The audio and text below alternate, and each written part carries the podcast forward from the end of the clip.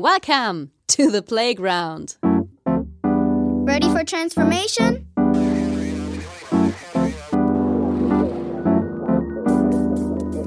Modcast, the Masters of Transformation podcast. Who says that doesn't work? And here is your host, Ingo Stoll. Hallo und herzlich willkommen zu einer neuen Ausgabe des Modcast, dem Audiomagazin für Transformation. Ich bin Ingo Stoll und ich freue mich, dass ihr wieder dabei seid, wenn wir heute mit Smartsteuer CEO Björn Weide über seine Motivation und Erfahrungen nach gut einem Jahr radikaler New Work Transformation sprechen wollen. Radikale Transformation heißt vom klassischen Organisations- und Führungsmodell hin zu etwas komplett Neuem. Wie geht das und vor allen Dingen, was bringt das für die Innovationskraft des Unternehmens, für seine Produktivität und auch für seine Kunden? Darüber wollen wir reden und zwar in einer ehrlichen Zwischenbilanz und genau das hört ihr jetzt. Dabei wünsche ich euch viel Vergnügen. Hey, kurz bevor es losgeht, ein Dank an unseren Partner Haufe. Haufe ist ein echter Master of Transformation.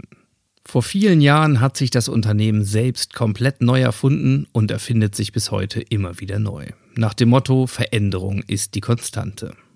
Auf newmanagement.haufe.de findet ihr spannende Hintergründe, Stories und Debatten rund um die Themen Organisationsentwicklung, Leadership, Learning und Development. Denn in einer unübersichtlichen Welt sind stetige Entwicklung und Innovationskraft die Schlüssel zur Zukunftssicherung.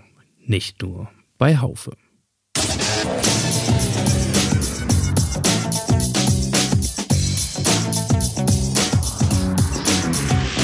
Insights. So, da ich ja gerne am Anfang des Modcasts sage, dass wir heute virtuell unterwegs sind, was man ja eigentlich schon in Corona-Zeiten gar nicht mehr sagen muss, sage ich heute explizit, dass es ein echtes, wie nennt man das, ein Präsenztreffen, ein physisches Treffen, ein echtes, ein Live, ich Früher weiß nicht was. brauchten wir kein Wort dafür, weil es das Normale war. Ne? Ja, ein normales oder ein New Normal, Oldschool, was auch immer Treffen ist. Also auf jeden Fall freue ich mich sehr, dass ich mal wieder raus durfte und äh, jetzt bei Björn Weide in deinen heiligen Hallen hier unterm Dach zu Gast sein darf. In der, wie nennt ihr das hier? Die Finanzoase nennen wir das, ja. Was ist, wer hat das, wer hat sich das ausgedacht und warum? Oh, wie das entstanden ist, weiß ich gar nicht so genau. Wir, wir machen ja normalerweise Steuer und wir haben gesagt, wir brauchen irgendwas, was eine Wohlfühlatmosphäre ausdrückt, sowohl für uns als auch für potenzielle Gäste. Hier haben wir gesagt, Steueroase können wir es nicht nennen, aber wir wollten in der Nähe bleiben, da wurde es die Finanzoase. Ja, okay, das, äh, das verstehe ich gut. Also man kann sich hier sehr, sehr wohlfühlen und ähm, es ist auch so ein Ambiente, äh, was sehr gut zu unserem Thema passt. Und gleichzeitig wollen wir deutlich über diese äh, Insignien, die man hier schon so sehen kann, also äh, Sitzsäcke und äh, mobile Schreibtische und vieles andere mehr, Der äh, obligatorische. hinausgehen. Ja, es ist, äh, also es hat schon New Work Atmosphäre hier eindeutig. Und noch viel mehr als das freue ich mich natürlich, dass du dir Zeit genommen hast, dass wir über das Thema heute wirklich mal vertieft sprechen können. Für die, die dich nicht kennen, darf ich vielleicht kurz ein bisschen Orientierung geben. Du hast gerade schon gesagt, äh, Steuer, das ist das, äh, mit dem du dich und vor allen Dingen ihr euch dann äh, beschäftigt. Du in deiner Rolle als CEO von Smart Steuer. Genau. Kleiner Werbeblock ist übrigens auch die, wo ich tatsächlich meine Steuererklärung drüber mache. Völlig unabgestimmt, nicht geworben. Aber so als Freelancer funktioniert das ganz gut.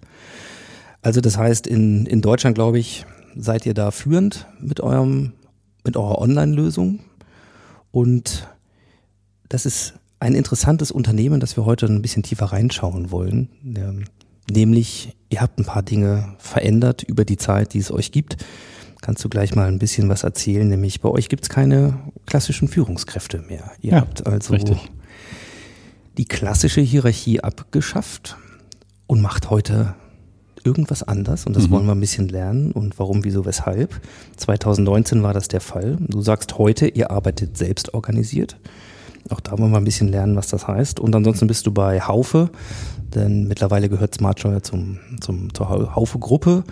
Bist du verantwortlich für das ganze Consumer-Business.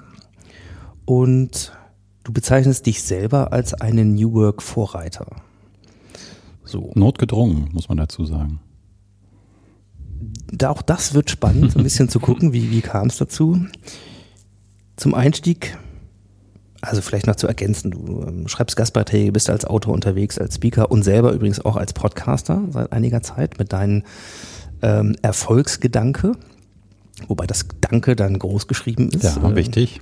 Ja, also da gibt's mittlerweile, ich weiß nicht, 15, 16, 16, hm. 16 Folgen. Findet ihr auch bei Spotify, packen wir auch nochmal in die Show Notes. Also auch das. Naja, und angefangen habe ich äh, gelesen, das ist eigentlich mal so, so ausbildungsmäßig, als äh, diplomierter Informatiker mit Nebenfach Psychologie. Ja. So, und äh, vielleicht mal so ein bisschen zum Einstieg. Was brauchst du heute eigentlich mehr? Die Informatik oder die Psychologie? Ja, sehr gute Frage. Ich habe immer gesagt, ich bin, äh, ich bin ein Nerd mit People Skills. Ähm, ich weiß gar nicht, das war, wenn ich ehrlich bin, wahrscheinlich damals nicht so eine wahnsinnig strategische Wahl, jetzt Psychologie als Nebenfach zu wählen, sondern äh, hatte ein paar einfach praktische Aspekte und ehrlich gesagt auch einen höheren Frauenanteil, was so als junger Student ja durchaus ähm, ein Aspekt sein kann bei der Berufswahl, weil Informatik war damals noch viel mehr als heute, ich weiß nicht, 98 Prozent männerlastig oder so. Aber ich habe das schnell zu schätzen gelernt, dass wir da einfach auch nochmal eine andere Sicht auf Themen bekommen haben. Und heute, muss ich sagen, ist wahrscheinlich der Anteil der größere als der Informatikanteil. Ich habe hier genug fähige äh, Menschen, die die Technik sehr viel besser verstehen als ich. Da hilft es, dass ich deren Sprache spreche und ich verstehe, was die sagen, aber ich könnte um Gottes Willen natürlich nie mehr das tun, was die hier tun. Dafür ist das viel zu lange her. Und war ich auch wahrscheinlich nie gut genug drin. Ähm, insofern ist der Anteil der, der People Skills jetzt heute viel wichtiger als der eigentliche Informatikteil. Wo, woher stammen deine Business Skills? Learning by Doing tatsächlich. Ähm, das hat mich auch eine Weile verunsichert, muss ich sagen. Als ich diesen Job hier angenommen habe, war ich mir gar nicht so sicher, ob ich den länger als zwölf Monate überstehe, weil ich wusste, dass das eine Baustelle ist. Ne? Also ich habe ja richtig pur Informatik studiert, ne? nichts mit hier so Wirtschaftsinf oder so, gibt's ja inzwischen alles. Auch eine schöne Sache, sondern wirklich rein technisch. Habe als Informatiker auch gearbeitet, als Entwickler, als, ähm, als Softwarearchitekt dann später und bei Xing dann ein paar Jahre im Produktmanagement. Das ist zumindest schon mal eine Schnittstelle. Da hast du dann schon mit Business-Themen zu tun. Aber da hatten wir auch immer Leute für, die sich da nochmal spezialisiert drum gekümmert haben. Das heißt, als ich hier in die Gesamtverantwortung gegangen bin, war schon klar, da wird mir was fehlen. Ich habe dann irgendwann gelernt, irgendwem fehlt irgendwas ja immer. Also wenn jetzt hier ein BWLer kommt, dann hat er wieder von Steuern vermutlich so richtig viel Ahnung äh, und schon gar nicht von Technik. Muss sich da dann was erzählen lassen, erklären lassen. Und werden wir sicher noch darauf zu sprechen kommen, auch in meinem Führungsverständnis geht es ja gar nicht darum, dass ich irgendwas besser kann als irgendwer anders. Und da hilft ein ähm, vielleicht geringes, aber breites Verständnis von den Dingen eher als ein sehr tiefgehendes. Und dass ich jetzt hier nicht der geborene BWLer oder VWLer bin oder Steuerexperte, ähm, hat mir gefühlt jedenfalls bisher noch nicht geschadet, oder genug Leute haben, sich da mit den Themen auskennen. Smartsteuer. Wir haben es jetzt schon ein paar Mal erwähnt. Kannst du uns mal die Smartsteuer-Story vielleicht so in so einem drei Minuten Kompakt Kompaktblock geben? Was, was ist das für ein Unternehmen? Was macht ihr? Wo, wie ist das losgelaufen? Also wir sagen, wir digitalisieren den analogsten Prozess Deutschlands. Ähm, Ich habe es nie nachgemessen, muss ich zugeben, aber wenn man überlegt, dass immer noch Millionen Menschen jedes Jahr ihre Steuererklärung auf Papier abgeben und so eine Steuererklärung auf Papier, die hat schon mal so 20, 30, 40 Seiten und noch Belege, da fällt da, da, da fallen ein paar Fichten im Jahr, um die Steuererklärung einzureichen. Also das ist wirklich in weiten Teilen und auch auf Finanzamtsseite noch ein sehr analoger Prozess. Ähm, und wir sind angetreten, ähm, tatsächlich mal aus einer äh, Ausgründung aus einem Verlag, die diesen Cons, ganz legale, tau- tausend ganz legale Steuertricks auf den Markt gebracht haben. Ne? Mein Schwiegervater hat den noch wie den Brockhaus in allen Wänden seit dem Krieg im Regal stehen. Wahrscheinlich hört er daneben, ne? Ja, daneben, genau. Ähm, der liest den wirklich jedes Jahr und macht auch seine Steuererklärung auf Papier, obwohl ich ihm nun jetzt schon seit Jahren äh, erzähle, dass es dort auch andere Lösungen gibt. Ähm, aber das war die, der Ursprung. Wie kann man denn dieses Wissen aus diesem dicken äh, Werk jetzt irgendwie so verpacken, dass es Leute auch nutzen können, ohne erst äh, diese tausend Tricks da lesen zu müssen? Und dann gab es das erst auf CD und dann haben wir damals gemerkt, wieder konnten wir besonders gut so Desktop-Software äh, noch ähm, waren damals die technischen Grundlagen äh, gut genug für das, was wir machen wollten. Wir hatten eine sehr klare Vision, dass wir vom Menschen herkommen, nicht von den Formularen herkommen, was bauen wollten. Und haben gesagt, eigentlich können wir Web viel besser und haben dann eine Online-Version gebaut und waren damit einer der ersten. Nicht ganz die ersten, gab noch einen, der vor uns da war. Aber wir waren sehr früh dabei und das haben wir jetzt Wann war das so ungefähr? 2000, uh, jetzt mal überlegen, 10 sind wir gegründet, 12 äh, oder 11, 2011 oder 2012 ist die erste Version auf den Markt gekommen. Ja. Und der Grund für mich zu sagen, hey, ich fänd's toll, wenn wir uns mal unterhalten, wenn wir das hier mal nutzen und du in den Modcast kommst, weil ich Du hast noch Probleme vielen- mit deiner Steuererklärung. Ja, die habe ich in der Tat immer, aber irgendwie Aber da geht's ja dann auch immer. helfen. Und übrigens da nur kleine Lanze äh, für meinen für meinen Steuerbeamten, ne, den ich einfach breche. Das ist ja auch, ich sitze manchmal auch davor und dann rufe ich den einfach an. Ja, wenn das geht, Und das ist super. der redet tatsächlich mit mir. Also auch das äh, ist immer noch eine, eine Erfahrung, auch neben allen Online-Tools und so weiter. Also insofern. ist auch schön, ja. Ja, aber ich bin safe. Äh, fürs letzte Jahr habe ich schon abgegeben. Insofern w- werde ich dich damit heute nicht belasten. Sondern der, der Aufhänger war für mich einer der, der Blogartikel und der Beiträge, die man von dir auch regelmäßig zum Beispiel auf LinkedIn halt findet. Und das war eine Headline, die so sinngemäß sagte, bei New Work stehen wir noch ganz am Anfang. Hm. Habe ich gesagt, so ja, äh, eigentlich ist doch zu New Work alles gesagt. Oder? B bis hin zu der Frage, äh, die ich mir schon gestellt habe und auch andere, also kann man dieses Buzzword eigentlich, darf man das überhaupt noch verwenden? Oder ist das schon durch? Oder, oder, hm, hm. So, also, das ist interessant. Das hat mich irgendwie angeregt, da mal tiefer reinzugehen. Und genau da würde ich gerne anfangen heute, wenn wir uns diesem, diesem Phänomen New Work unter verschiedenen Aspekten wirklich mal auch als, wow, ja, so auch als, als Frage, was ist jetzt wirklich aus deiner Erfahrung drin, dran oder eben was fehlt da auch noch? Ähm, Also mit einem sehr differenzierten Blick drauf gucken und eben nicht an, an der Oberfläche oder an dem, was wir vielleicht ähm, alle schon kennen, sondern mal dahinter zu kommen. Das wäre der Ansatz für heute und deswegen, wie siehst du das, wenn, wenn du mal zum Thema Status Quo New Work äh, ins Land guckst? Stehen wir noch ganz am Anfang? Ist das eine zweite Welle? Äh, Was, wo, wo verortest du uns da?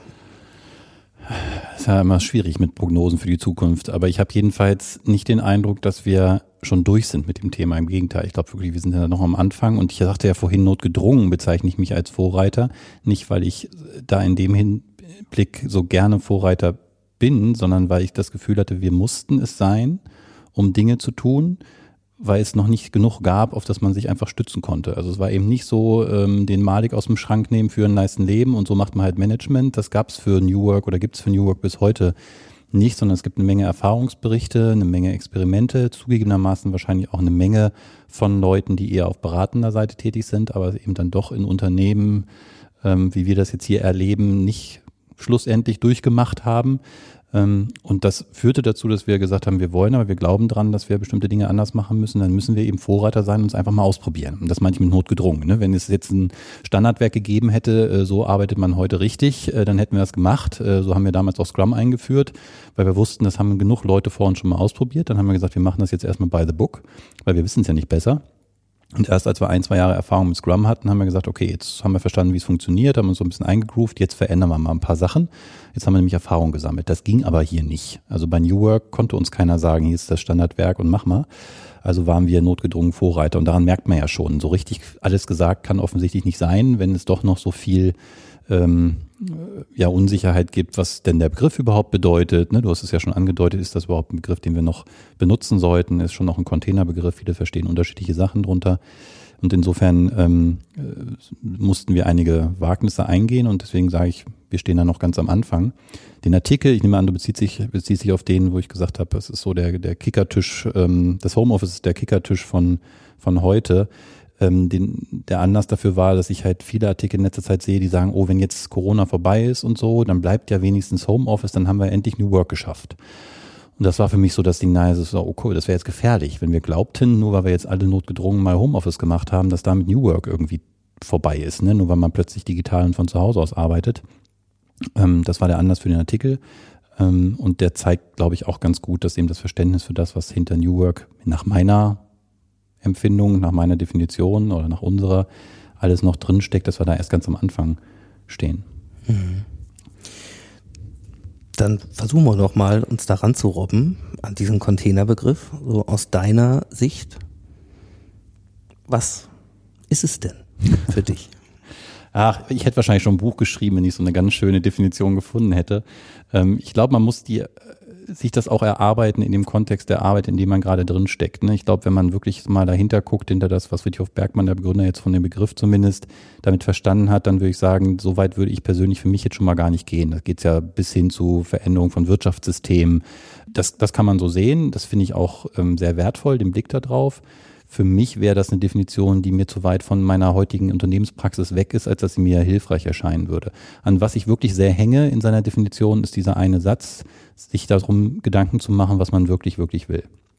Und den habe ich für mich sehr ernst genommen, auch bei der Frage, als wir hier an die Reorga gegangen sind. Was will ich denn hier wirklich, wirklich? Will ich hier New Work zum Spaß einführen, weil es irgendwie cool und hip ist und ich eine PR-Story habe? Will ich, dass die Leute alle total sich wohlfühlen, nie wieder einen anderen Arbeitgeber in Erwägung ziehen? Ähm, oder um was geht's eigentlich? Ne? Das, und und das, das hängt ja viel auch mit mir zusammen als Person und wie ich auf Führung gucke und so. Der Auslöser war, dass wir gedacht haben, wir brauchen ein neues Führungskonzept und wir als damalige Manager haben ein Problem und müssen an uns arbeiten und haben erst in der Arbeit selbst gemerkt, dass es tiefer geht als das. Es geht nicht nur um irgendwie einen schicken Führungsverständnisbegriff vielleicht, sondern um was Grundlegendes. Und insofern hänge ich nach wie vor sehr an dem Satz, auch wenn er maximal abstrakt ist. Das kann ja jeder für sich, muss ja für jeder für sich auch äh, selbst beantworten. Ähm, aber das ist für mich der Kern. Also wirklich ein Arbeitsumfeld zu schaffen, in dem man einen Ausgleich schafft, das ist ja jetzt kein, das ist ja kein Kinderfasching hier, ähm, einen Ausgleich schafft zwischen den Bedürfnissen von jedem einzelnen Mitarbeitenden, den Besitzern dieses Unternehmens, bin ich ja auch nicht, ist die Haufe-Gruppe, ähm, und einen Ort zu schaffen, an dem es klingt so doof, aber sich beide Seiten verwirklichen können in dem, was sie, was sie vorhaben. Und das ist vielleicht auch nur für eine Zeit. Das ist ja keine Ehe für, für immer. Ähm, aber dass man für eine Zeit jedenfalls einen Ort schafft, wo jeder das Gefühl hat, ich kann mich hier einbringen, mit mir als ganzer Person. Ich gehe ja nicht hin, um einen Job zu machen und meine 40 Stunden abzusitzen und dann nach Hause zu gehen und einen Gehaltscheck zu bekommen und dann endlich meinem echten Leben nachzugehen, ne? dieses Arbeiten, um zu leben, sondern Arbeit ist so ein wichtiger Teil in unserem Leben, nicht eben nur von der reinen Arbeitszeit und weil es mich ernährt, sondern weil wir uns ganz viel auch darüber definieren. Also wenn man mal in Smalltalk denkt auf der Party, was ist denn das Erste, was du gefragt wirst? Was machst denn du so beruflich? Warum fragt man auf einer privaten Party denn diesen Satz zuerst? Ja, weil er ein ganz großer Teil meiner Identität ist. Der sagt wahnsinnig viel über mich aus. Ne? Ich frage nicht zuerst, was sind deine Hobbys oder äh, was machst du denn abends nach sechs, sondern was machst du beruflich? Und deswegen finde ich ähm, so eine künstliche Trennung, Work-Life-Balance, ähm, das finde ich hinsichtlich einer, also ich, finde das einen falschen Begriff, ähm, weil, weil es suggeriert, dass es zwei Gegensätze sind, die man voneinander entfernt halten muss, weil sie sich gegenseitig im Weg stehen, anstatt zu sagen, es ist einfach ein großer Teil meines Lebens. Es ist nicht Work und Life, es ist halt Work-Life. Ähm, und, und wenn, wenn man das nicht hinkriegt, dass man in einem Unternehmen eine Arbeitsumgebung schafft, in der sich das dann auch so anfühlt als Teil meines Lebens und nicht als der störende Teil, der mich von meinem Leben abhält, wäre das, glaube ich, gesamtgesellschaftlich eine sehr, sehr erstrebenswerte Sache. Also deswegen dieser Satz, was will ich wirklich, wirklich, das finde ich, ähm, ist ein wesentlicher Kern. Und ganz praktisch bedeutet, hängt für uns viel mit der Art dann, wie wir Arbeit organisieren zusammen. Und da war das, was du schon angesprochen hast, die Abschaffung von Führungskräften für uns gar nicht das, das konkrete Ziel, mit dem wir da gestartet sind, sondern eher eine Konsequenz aus anderen Themen. Wir haben erst überlegt, wie wollen wir arbeiten, was ist uns wichtig, welche Art von Arbeit ist uns wichtig, wie organisieren wir die und kamen über diese konkreten Fragen zu der Erkenntnis, dass wenn wir das dann so organisiert haben, dass es für uns passt, Führungskräfte einfach nicht mehr gebraucht werden. Mhm. Ja, das wollen wir gleich noch ein bisschen tiefer verstehen. Springen wir da mal rein. Ähm, wann würdest du sagen, hat dieser Prozess begonnen? Also sich am Ende auch rezustrukturieren und, und über diese Fragen nachzudenken und warum hat er begonnen? Also wenn ich ehrlich bin, äh, braucht es da ein bisschen Druck von außen. Ne? Wir sind jetzt hier in einer Branche mit Steuer, die ist relativ behäbig. Ne? Wir machen diesen Job in der Haufe-Gruppe mit Steuersoftware seit über 25 Jahren, mit Desktop-Software und Co. Und es gab über 20 Jahre davon im Wesentlichen nur drei äh, Marktteilnehmer, die den Markt so ein bisschen unter sich aufgeteilt haben. Ich will nicht sagen, dass wir einen Burgfrieden geschlossen haben, aber äh, da war jetzt nicht wirklich so der Drive drin, den anderen zeigt man jetzt mal so richtig, sondern man hatte solides Business gemacht. Und dann kam in Häkchen wir Onliner in so einer Phase halt vor zehn Jahren ungefähr und haben gesagt, das kann man auch nochmal anders denken. Braucht dann aber zugegebenermaßen auch eine ganze Weile, um die Basis zu schaffen. Wir haben das ja alles neu entwickelt. Ne? Wir haben ja nicht Technologie genutzt, die vorher schon da war, sondern so einen Steuerkern zu bauen, das braucht halt seine Zeit. Und hatten dann wieder mit nur ver vergleichsweise wenigen Marktteilnehmern, die sich überhaupt getraut haben, da einzutreten, ähm, vergleichsweise überschaubaren äh, Markt, wo man sich gegenseitig kannte und schätzte und wusste, was zu tun ist, nämlich im Wesentlichen das nachbauen, was es 25 Jahre vorher in Form von Desktop-Software schon gab.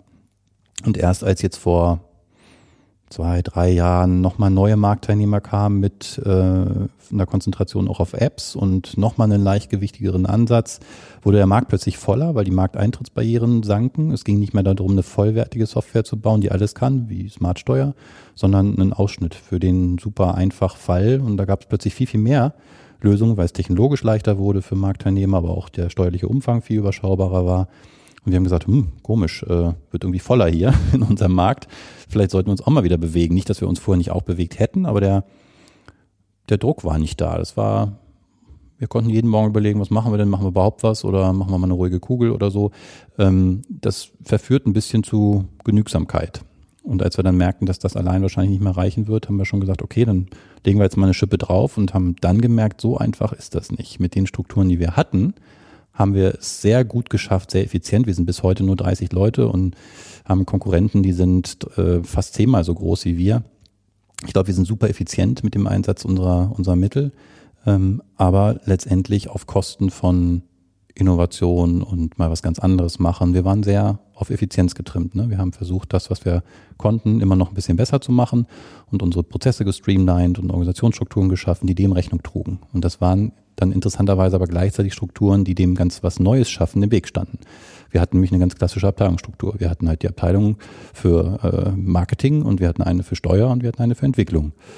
Und wir wussten, und das war auch Kern unserer Überzeugung, dass wir die alle drei zusammentun müssen, um wirklich was Neues zu bauen. Aber als sie erstmal hinreichend groß waren, waren die auch gut mit sich beschäftigt, ihre eigenen Prozesse zu optimieren und dann mal zusammenzukommen für ein Projekt und zu sagen, so jetzt machen wir mal crossfunktionales Arbeiten, jetzt machen wir mal äh, vier Sprints lang, äh, super agil, ein total cooles Projekt, das reicht halt nicht. Ne? Dann ist es immer nur ein Projekt, dann ist es immer eine Ausnahme von der Regel und wir haben gesagt, wir müssen die Ausnahme zur Regel machen. Es muss wieder im Kern unseres Unternehmens sein, Neues zu schaffen, Neues zu denken, große Projekte zu bauen, echte Wertschöpfung am Kunden zu betreiben und nicht nur ja, immer wieder das Gleiche, immer noch ein bisschen besser.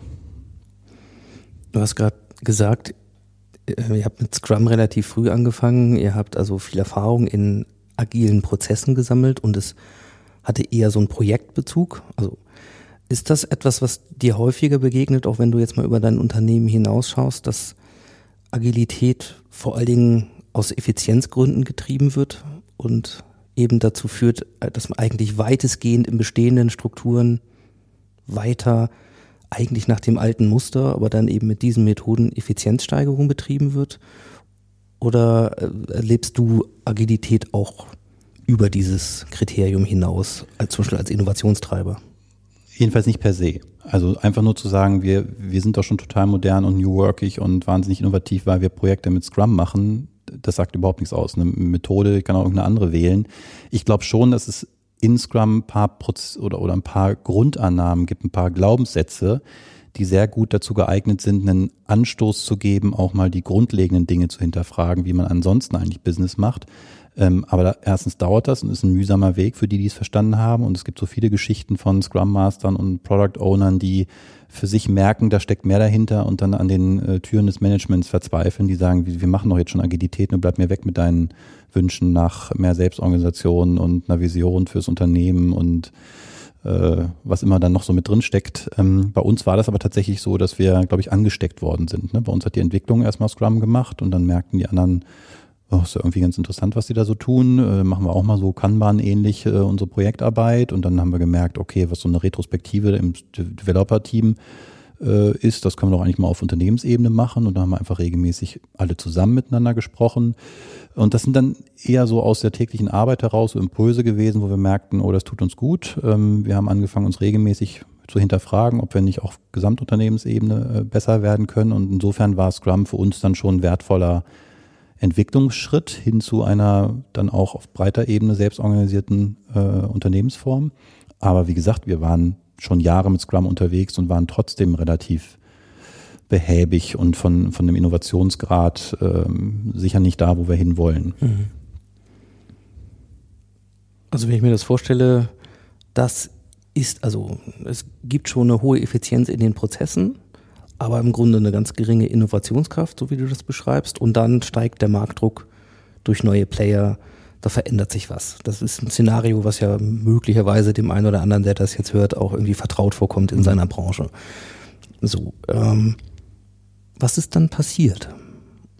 Und wie habt ihr angefangen, über dieses Maß an Agilität dann, dann hinaus zu denken, zunächst mal wahrscheinlich?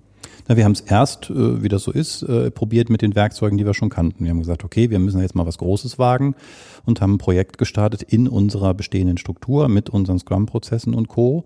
und haben fast zwei Jahre gebraucht, bis es realisiert, realisiert war.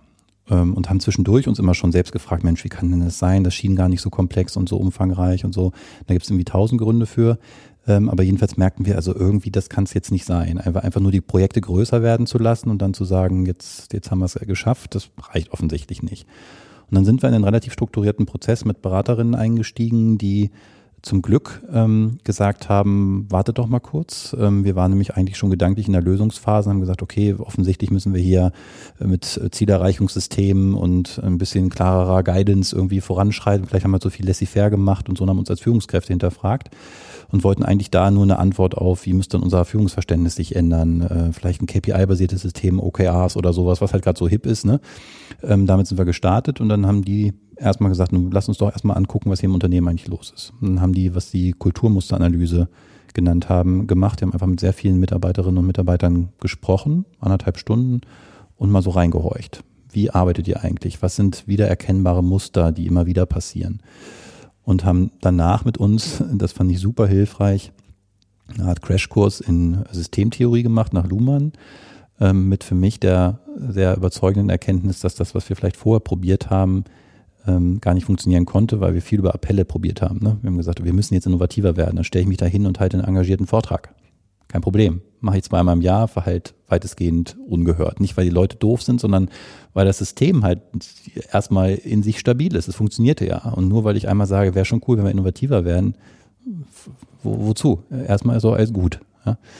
Ähm, und da war die Erkenntnis, okay, wir müssen da tiefer ran. Wir müssen eben nicht nur an der Oberfläche die Muster uns angucken und sagen, da würden wir gern was verändern. Welle, Welle bewege ich anders. Und es hilft auch nichts, die Strömungen sich anzugucken und zu sagen, ich stemme mich da irgendwie mal irgendwie gegen, sondern ich muss die Struktur darunter, den Boden, muss ich verändern. Ne? Und das ist bei uns halt die Art, wie wir arbeiten, wie wir organisiert sind. Und haben dann einen relativ strukturierten Prozess eingeleitet, wo wir überlegt haben, was ist denn das Zielbild? Was wollen wir eigentlich erreichen?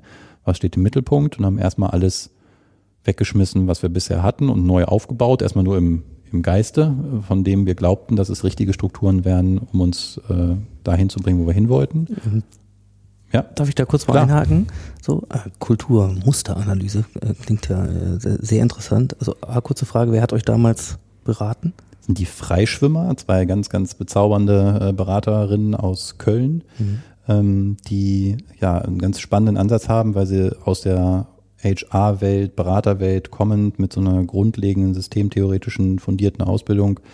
Das war mir sehr hilfreich. Ähm, ja, sehr systematisch eben rangegangen sind. Ne? Mhm. Nicht so funktioniert das halt und so haben wir es in der HR schon immer gemacht oder den einen Prozess aus der Tasche geholt, sondern gesagt haben, wir gucken uns einfach sehr konkret an, wie ihr seid und wo ihr hin wollt und erarbeiten gemeinsam mhm. äh, einen Weg und eben nicht einen Standardprozess.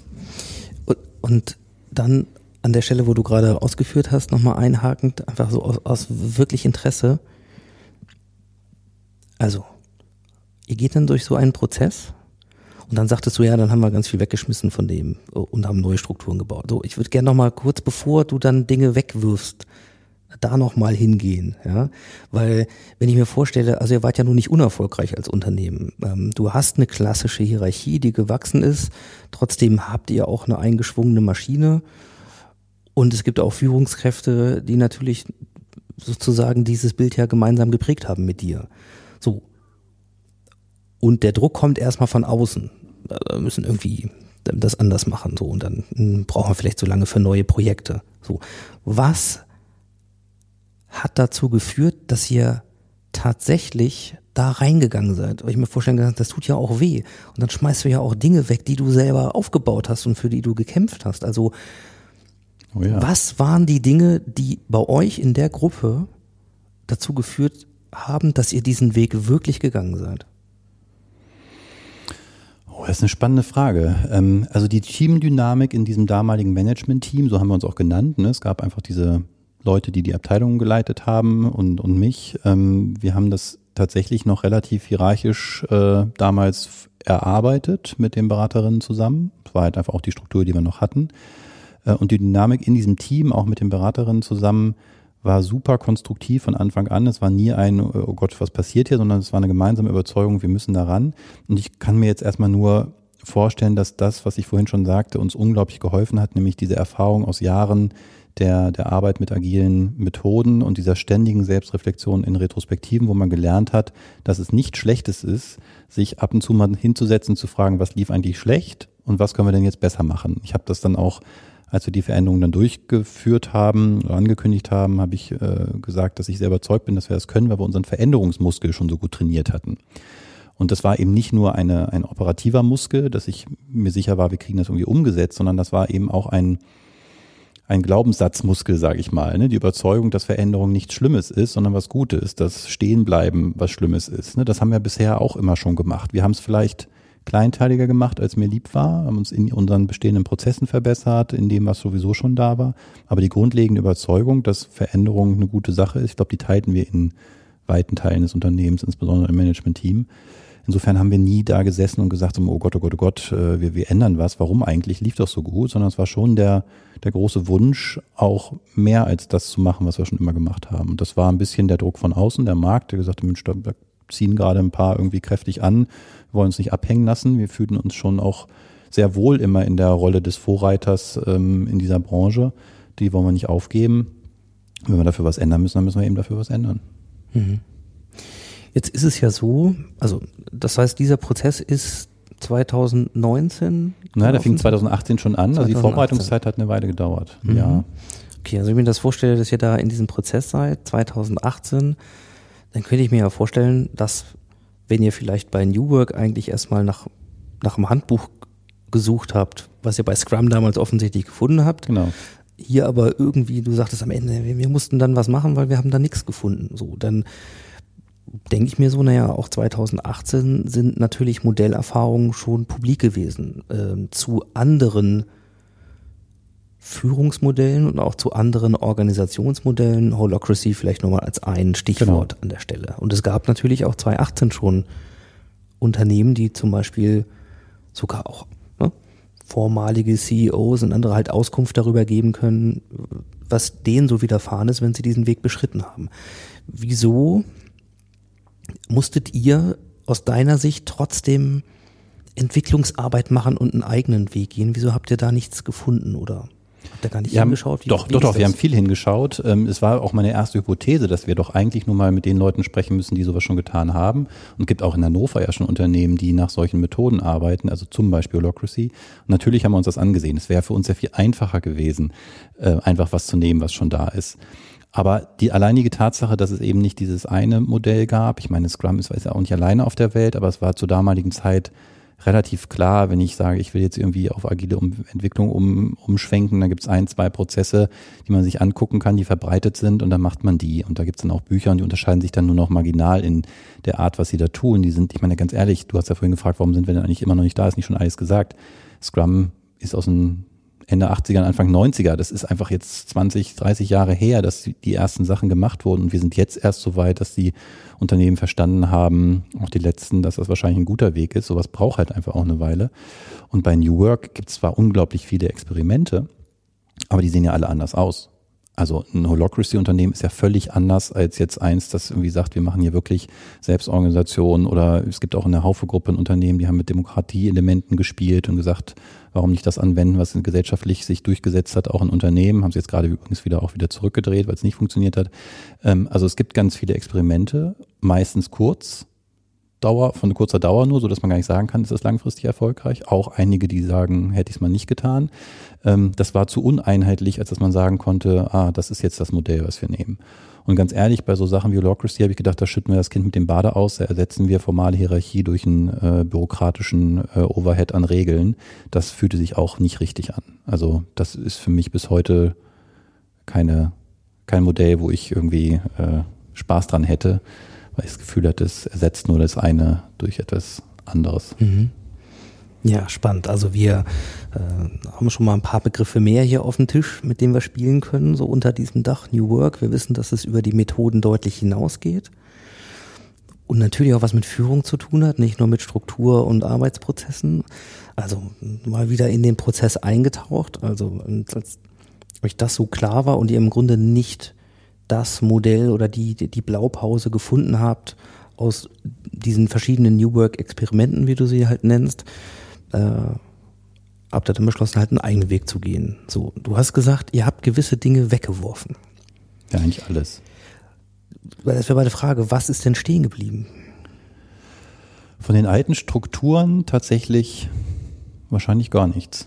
Wüsste jetzt gerade aus dem Bauch nicht. Also wir haben wirklich ein bisschen, war mir vielleicht gar, damals gar nicht so bewusst, aber wir haben ein bisschen auf einem weißen Blatt Papier aufgemalt, welche Elemente wir für wichtig halten, damit wir das umsetzen können, was wir wollten. Und ein wichtiges Element war zum Beispiel ähm, das, was wir heute Thesenbasar nennen. Das hieß damals wahrscheinlich noch nicht so, dass wir gesagt haben, wir können neue Ideen, wenn wir wirklich innovativ sein wollen, Neues machen. Das können wir nicht an einer einzelnen Rolle festmachen. Wir können nicht dem Product Owner die Verantwortung aufbürden, jetzt gefälligst wahnsinnig innovativ zu sein und die Welt da draußen zu erfinden, weil wir leben in einer Welt, die ist nicht vorhersehbar, nicht vorhersagbar. Die berühmte VUCA-Welt, äh, die kann nicht ein einzelner aus was auch immer äh, Talent oder so für sich begreifen und dann allen anderen erklären, wie es geht, sondern die lebt halt davon, dass mehrere Dinge ihre Sicht einbringen und wir aus das Beste draus machen und die guten Ideen können überall stattfinden.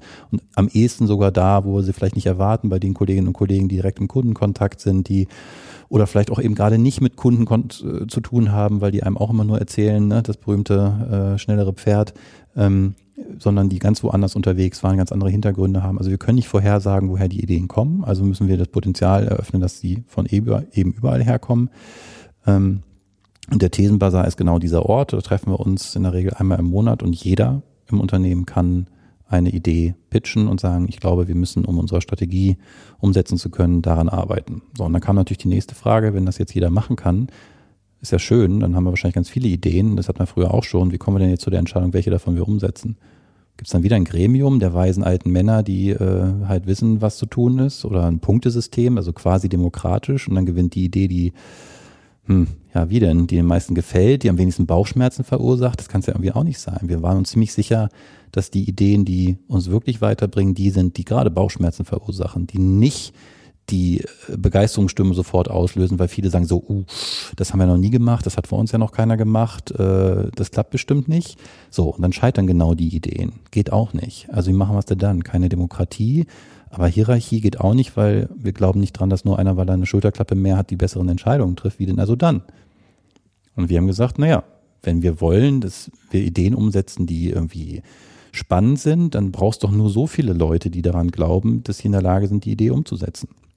Es muss nicht mehr drinstecken als genug Energie und Kraft und Visions, ja, in Energie, dass man genug Leute überzeugt im Unternehmen, dass die das einfach machen, auch und gerade gegen Widerstände. Auch und gerade, wenn es nicht die Mehrheitsmeinung ist. Und wenn das bei uns passiert, wenn genug Leute zusammenkommen, die einfach in der Lage sind, autonom, ein wesentliches Element von unserer Struktur eben, du musst in der Lage sein, autonom so ein Projekt machen zu können, also arbeitsfähig sein, dann passiert das. Wir nennen das Abstimmung mit den Füßen. Also wenn in so einer in so einem Thesenbasar jemand eine Idee vorstellt, das machen wir in der Regel zweimal, einfach um die, die Idee auch Zeit zu geben. Zweimal im Jahr? Nee, zweimal vorstellen. Zweimal vorstellen, einmal im Monat, ähm, aber in der Regel wird eine Idee mindestens zweimal vorgestellt, äh, manchmal auch noch häufiger, weil auch der Ideenhaber bei dem zweiten Termin das Gefühl hat, ah, bei dem Feedback, was ich da bekomme, da ist noch selber tatsächlich zu viel Unsicherheit. Ich wüsste jetzt auch noch nicht so genau, was ich damit mache. Dann stell das auch nochmal vor, stell es erstmal zurück und in den Schrank und kommt ein halbes Jahr später nochmal wieder.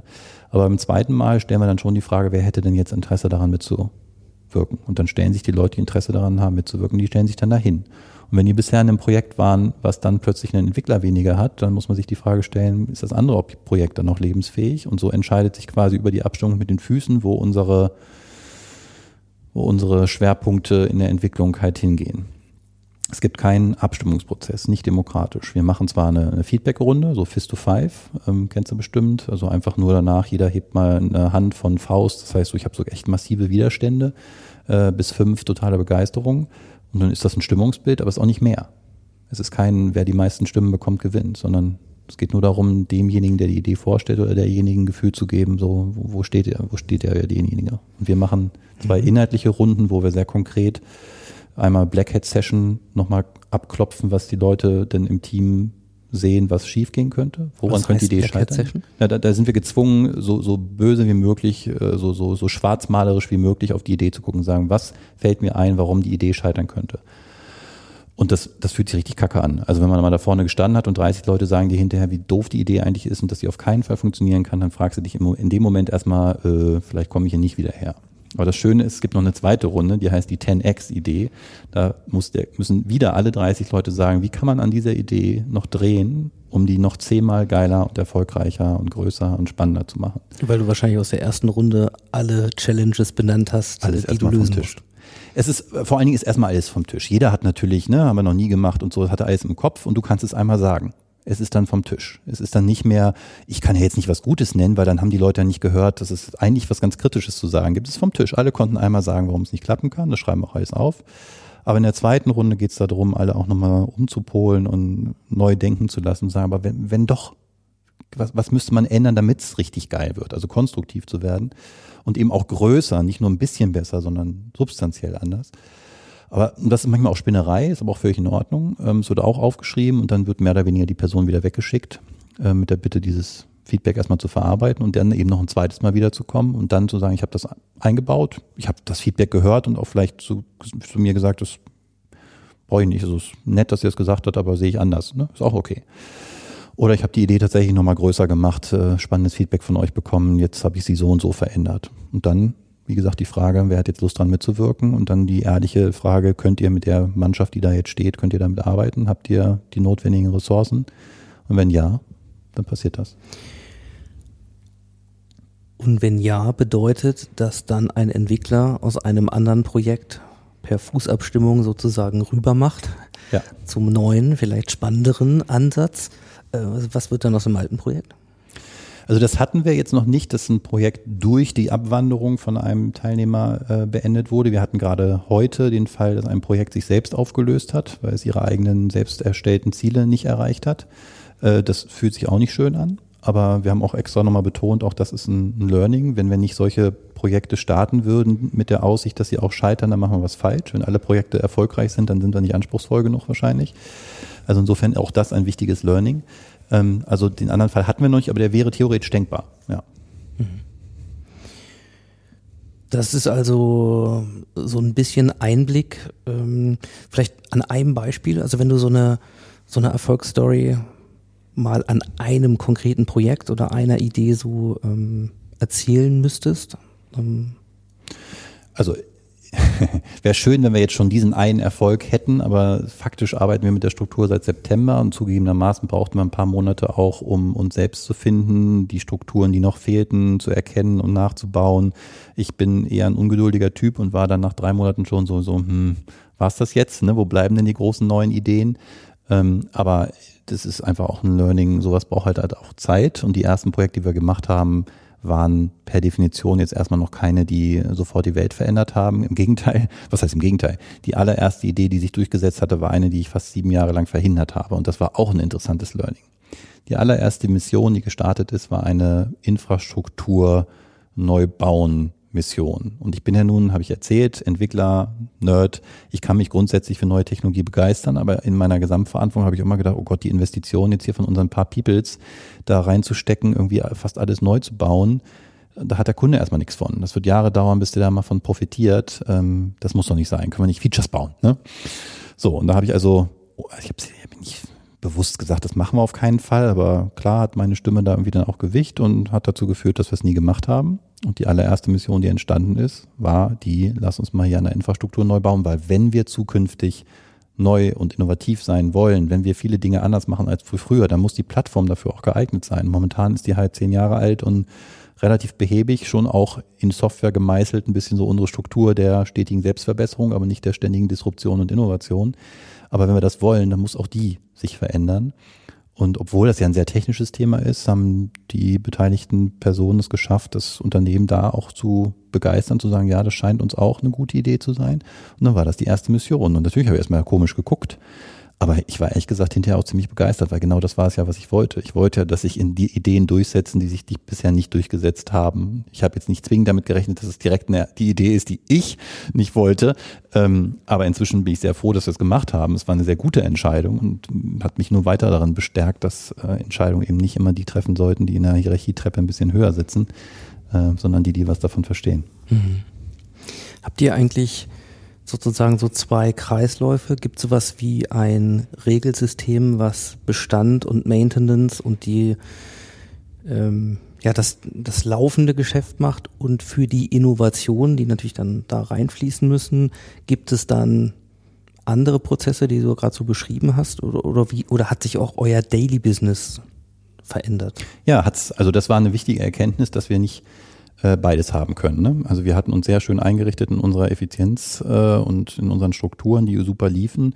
Und uns war schon klar, wenn wir jetzt sagen, jetzt ist aber plötzlich Innovation ganz wichtig, aber alles andere muss genauso weiterlaufen wie vorher, also wasch mir den Pelz und mach mich nicht nass, funktioniert halt fast nie. Ne? Das heißt, wir haben sehr bewusst die Entscheidung getroffen, dass wir auf Kosten der Effizienz, auf Kosten bestehender, gut laufender Prozesse das andere machen wollen und haben gesagt, diese Missionsarbeit, von der ich berichtet habe, die steht im Zentrum, die haben Vorrang. Wenn eine Mission startet, also in diesem Thesenbasar, das, was wir da äh, vorstellen, ist halt eine These, so formulieren wir das. Ne? Jemand formuliert die These, wenn wir nur an dem und dem arbeiten, dann werden wir hinsichtlich der Strategie in einem halben Jahr folgenden Effekt sehen. Und dann startet eine Mission, die als Missionsaufgabe hat, diese These halt zu prüfen. Ne? Das ist die Idee. Und die haben Vorrang. Ne? Die kriegen erstmal die Ressourcen. Wenn die sich findet, dann, dann machen die das und nichts anderes. Und natürlich gibt es Arbeit, die aber auch getan werden muss. Das System ist zehn Jahre alt, wir haben Hunderttausende von Kunden, die rufen im Support an, die müssen, die stellen, also wir stellen Rechnungen, es gibt Bezahlläufe und so, das muss ja alles passieren. Wie, wie regeln wir das? Dann haben wir als erstes, bevor wir alles geändert haben, eine Bestandsaufnahme gemacht, eine Aufgabeninventur, haben alles aufgeschrieben, was es an Aufgaben zu tun gibt, damit das Business überhaupt weiterlaufen kann und haben die verteilt auf was wir Verantwortungsdreiecke nennen, weil anders als früher gibt es jetzt eben nicht nur noch einen, der zuständig ist, sondern drei, damit einer im Zweifel auch mal sagen kann, ich mache jetzt mal was anderes. Aus den drei alten Bereichen jeweils oder drei Leute Egal. nach Kompetenz? Wir haben an vielen Stellen hatten wir einfach niemanden, der das sowieso schon mitbrachte oder die, ne, weil es einfach bisher immer nur einen gab. Dann mussten halt zwei Leute gesucht werden, die zumindest bereit waren, sich da mit zu beschäftigen. Ähm, aber wichtig war erstmal, dass alles gecovert ist. Weil jetzt liegt es an den Verantwortlichen selbst zu entscheiden, was passiert denn jetzt mit diesem Bereich? Ne? Es ist ja jetzt nicht mehr eine Abteilung, ein Abteilungsleiter, der die Verantwortung hat, dass der Laden läuft, sondern irgendwer im Unternehmen hat zum Beispiel die Verantwortung, dass äh, im Support die Leute gute Antworten auf äh, Fragen bekommen. So, und wenn der oder diejenige jetzt sagt, jetzt gibt es aber eine Mission, die finde ich super spannend, dann ist es an der Person zu entscheiden, was heißt denn das jetzt? Gibt es da mehrere Möglichkeiten. Wir können uns entscheiden, das andere ist so viel wichtiger, dass wir darauf verzichten, Support zu machen. Also das wäre eine sehr radikale Entscheidung, aber theoretisch denkbar. Das ist aber auch ermöglicht, dass derjenige sagt, ich habe ja zwei Leute, die mich vertreten, äh, ich spreche mit denen, vielleicht covern die mich einfach. Oder wir verlängern die Supportzeiten, dann gibt's halt die Antwort nicht nach einem Tag, sondern erst nach dreien. Vielleicht tut's das ja erstmal. Oder auch wird häufig gemacht, äh, das Projekt definiert für sich einen Projekturlaubstag, äh, an dem sie dann weiter an ihren bestehenden Dingen arbeiten. Aber natürlich ist an einem Tag nicht die gleiche Arbeit zu leisten wie an fünf vorher. Insofern ist klar, wenn jemand in eine Mission geht, leidet sein Tagesgeschäft. Aber das ist mhm. bewusst einkalkuliert. Mhm. Seid ihr schon so weit, dass ihr euch eine erste Bilanz zutraut? Jetzt nach, sagen wir, ungefähr einem Jahr vielleicht, noch nicht ganz, aber so ungefähr einem Jahr dieser neuen Art der Arbeit, dieser New Work für euch, Revolution? Also wir haben uns sogar jeden Monat eine Bilanz geleistet, nämlich eine Retrospektive. Das haben wir früher etwas seltener gemacht, aber in dieser Phase, wo wir so viel geändert haben, haben wir uns einmal im Monat die Zeit genommen, alle 30 zusammenzuholen und miteinander zu sprechen, wie, wie geht's uns gerade. Und die ersten Monate ging es es uns ehrlich gesagt eher schlechter als vorher. Also nicht nur eher, uns ging es zwischendurch auch richtig scheiße, weil ähm, natürlich kann man bei so einem großen Projekt nicht von Anfang alles fertig durchdenken. Das heißt, neben den paar strukturellen Elementen, die wir uns gut überlegt hatten, wie den Thesenbasar, die Verantwortungsdreiecke und es gibt noch einen Strategiekreis, war nicht viel da an Struktur, sondern wir haben wirklich erstmal alles weggeworfen, bis hin zu allen Meetings, die im Kalender standen, erstmal alle weggeworfen. Das heißt, wir fingen erst an, wieder neu aufzubauen, wo wir merkten, da ist ein Schmerz, wir brauchen da irgendwas. Ne?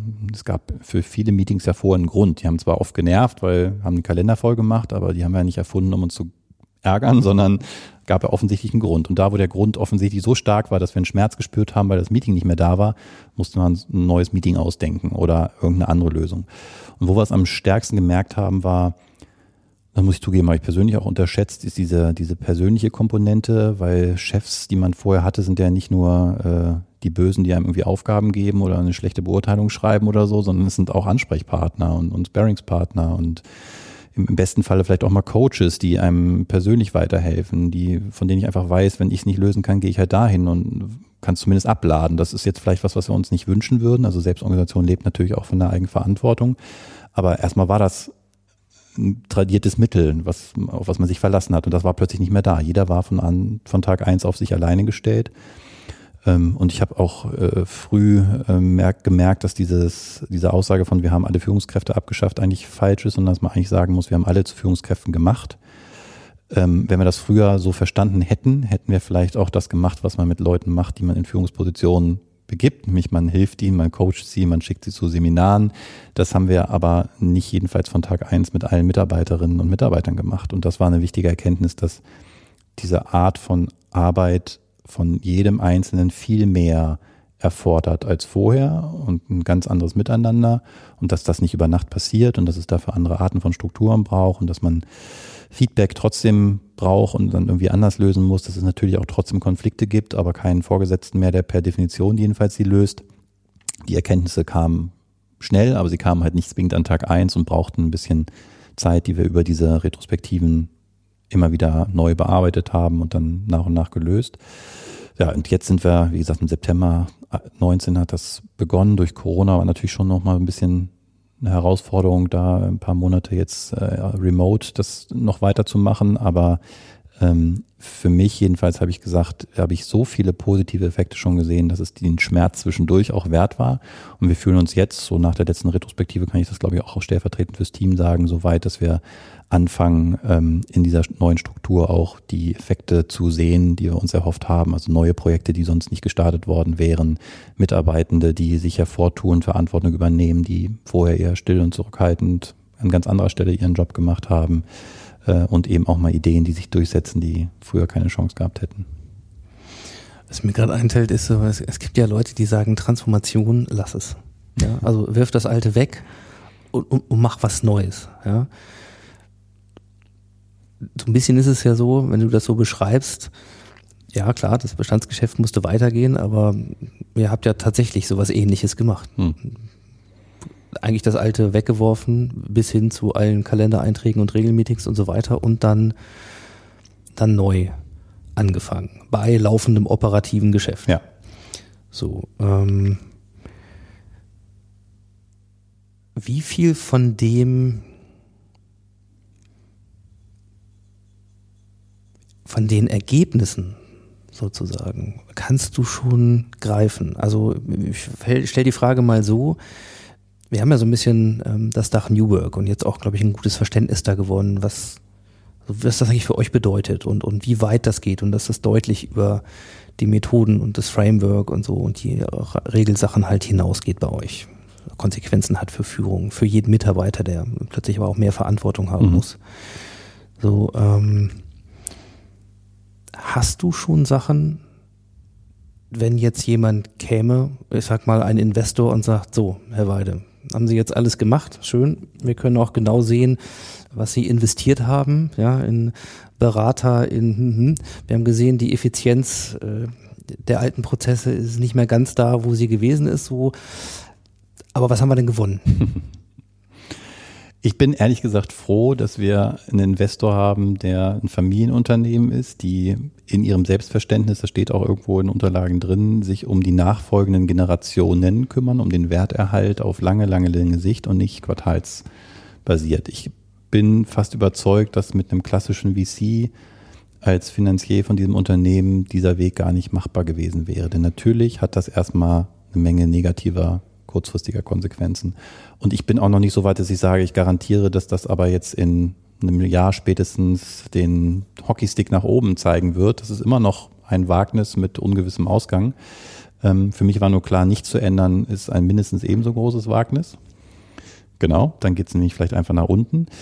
Äh, insofern war also nichts zu tun auf keinen Fall eine Option. Ähm, und viele andere Dinge hatten wir ja schon probiert. Es war ja nicht so, dass wir hier stillgestanden haben. Wir haben halt mit Scrum angefangen und uns stetig über Retrospektiven und so weiter verbessert. Es war klar, wir brauchten einen radikaleren Schritt. Ähm, und insofern bin ich froh, dass wir da mit der Haufe-Gruppe ein Unternehmen haben, das auch den Freiraum lässt für diese Experimente. Das ist natürlich eine Voraussetzung, die nicht alle Unternehmen haben. Ähm, das heißt nicht, dass ich nicht zuversichtlich bin, dass auch andere Unternehmen Dinge tun können. Und ich bin auch nicht überzeugt, dass der Weg, den wir jetzt gegangen sind, mit so einem radikalen Schritt unbedingt der beste und vor allen Dingen nicht der einzig wahre ist. Das war schon an der Grenze zur maximalen Überforderung. Hm. Also äh, das war im Nachhinein auch von den Beraterinnen übrigens äh, nochmal Kudos an die, äh, die haben vorher schon die Hand gehoben, haben gesagt, so, oh, wollt ihr euch da nicht ein bisschen mehr Zeit für lassen? Das war dann ein bisschen meiner Ungeduld zu schulden und diesem Einzug in die von dir ja schon angesprochenen neuen Büroräumlichkeiten, dass ich gesagt habe, wäre doch irgendwie schön, wenn wir zu dem Umzug ähm, nicht erstmal alte Abteilungsstrukturen und jeder sitzt in seinem Kämmerlein äh, einziehen und dann erst noch irgendwelche Umstrukturierungen machen, sondern das zeitgleich tun. Denn die Räume, die wir hier gesund gesucht haben, sind auch schon eine Konsequenz aus diesen Überlegungen. Wir hätten nicht diese Räume gewählt, hätten wir nicht schon gewusst, wo die Reise hingeht. Also wir haben ja Räume gesucht, die diese, mit, dieses Miteinander arbeiten, dieses offene, hierarchiefreie, auch dieses projektbasierte, die das schon, ja, auch physisch im Raum manifestiert. Und deswegen war das für mich ganz logisch, dass man das zeitgleich tut. Hm. Und ich habe dabei auch unterschätzt, was schon ein Umzug, ein neuer Arbeitsplatz, ein physischer, was das schon für Unsicherheit teilweise mit bewirkt. Ich habe keine Frage so oft gestellt bekommen in den äh, Monaten vor dem Umzug wie die Frage, äh, wo sitze ich denn? Und wir konnten das nicht beantworten. Wir wussten ja noch nicht genau, wie wir uns organisieren werden. Wir haben das entschieden an dem 1.9., an dem Tag, an dem wir eingezogen sind. Da haben wir uns hier oben getroffen und so ein Spielchen gespielt, wo wir versucht haben herauszufinden, wer arbeitet denn eigentlich häufig inhaltlich miteinander zusammen. Und die sitzen jetzt zusammen. Nicht die, die früher in der Abteilung waren, weil die arbeiten nicht zwingend unbedingt besonders häufig oder eng miteinander zusammen, weil es sind ja oft Dienstleistungsfunktionen für andere. Das heißt, das war schon eine enorme Unsicherheit. Umzug, neue Räumlichkeiten, neuer Arbeitsplatz, neue Sitznachbarn. Und dazu auch noch keinen Chef mehr, keine Abteilung mehr, keine Meetings mehr, auf die ich mich früher verlassen habe, keiner mehr, der mir sagt, äh, was ich machen soll. Das war hart. Hm.